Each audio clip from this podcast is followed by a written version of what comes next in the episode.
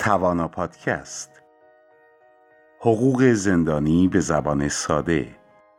نوشته مهناز پراکند وکیل دادگستری.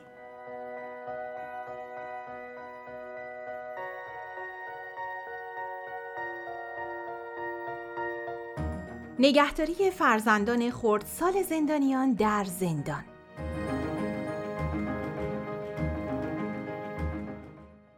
طبق قوانین مصوب جمهوری اسلامی محکومان و متهمان زن که کودک کمتر از دو سال دارن حق دارن کودکان خودشونو تا سن دو سالگی تمام همراه خود در زندان یا بازداشتگاه نگهداری کنن. اگه زندانی فرزند بالای دو سال تا شش سال داشته باشه یا بعد از دو سالگی کودک کسی و بیرون از زندان نداشته باشه می‌تونه با نظر شورای طبقه بندی فرزندشو تا شش سالگی با خودش نگه داره. رئیس زندان هم موظفه که در مؤسسه یا زندان مهد کودک راه اندازی کنه تا بچه های دو تا شش سال با رضایت مادر در اونجا تحت آموزش های متناسب قرار بگیرن. اگرچه در آینامه اجرایی سازمان زندانها ساعت کار معینی برای مهد کودک زندان پیش بینی نشده اما با توجه به محدود بودن ساعت کاری مهد کودک های فعال در جامعه آزاد مهد کودک زندان هم تابع همون محدودیت های زمانی خواهند بود.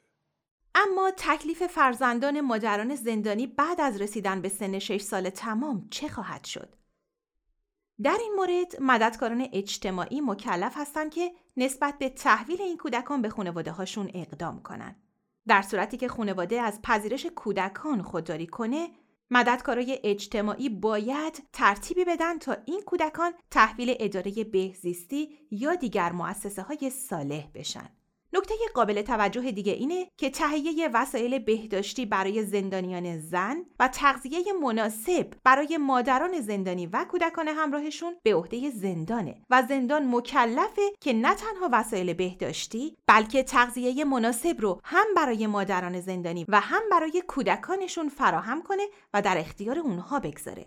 تغذیه زنان باردار، مادران شیرده و کودکان شیرخوار هم نباید تابع برنامه تغذیه سایر زندانیان باشه و این گروه از زندانیان باید در زندان رژیم غذایی خاص و متناسب با وضعیتشون داشته باشند. بر اساس ماده 158 آینامه اجرایی سازمان زندانها و اقدامات تأمینی و تربیتی کشور قوانین مربوط به مادر زندانی و کودکش لازم الاجراست.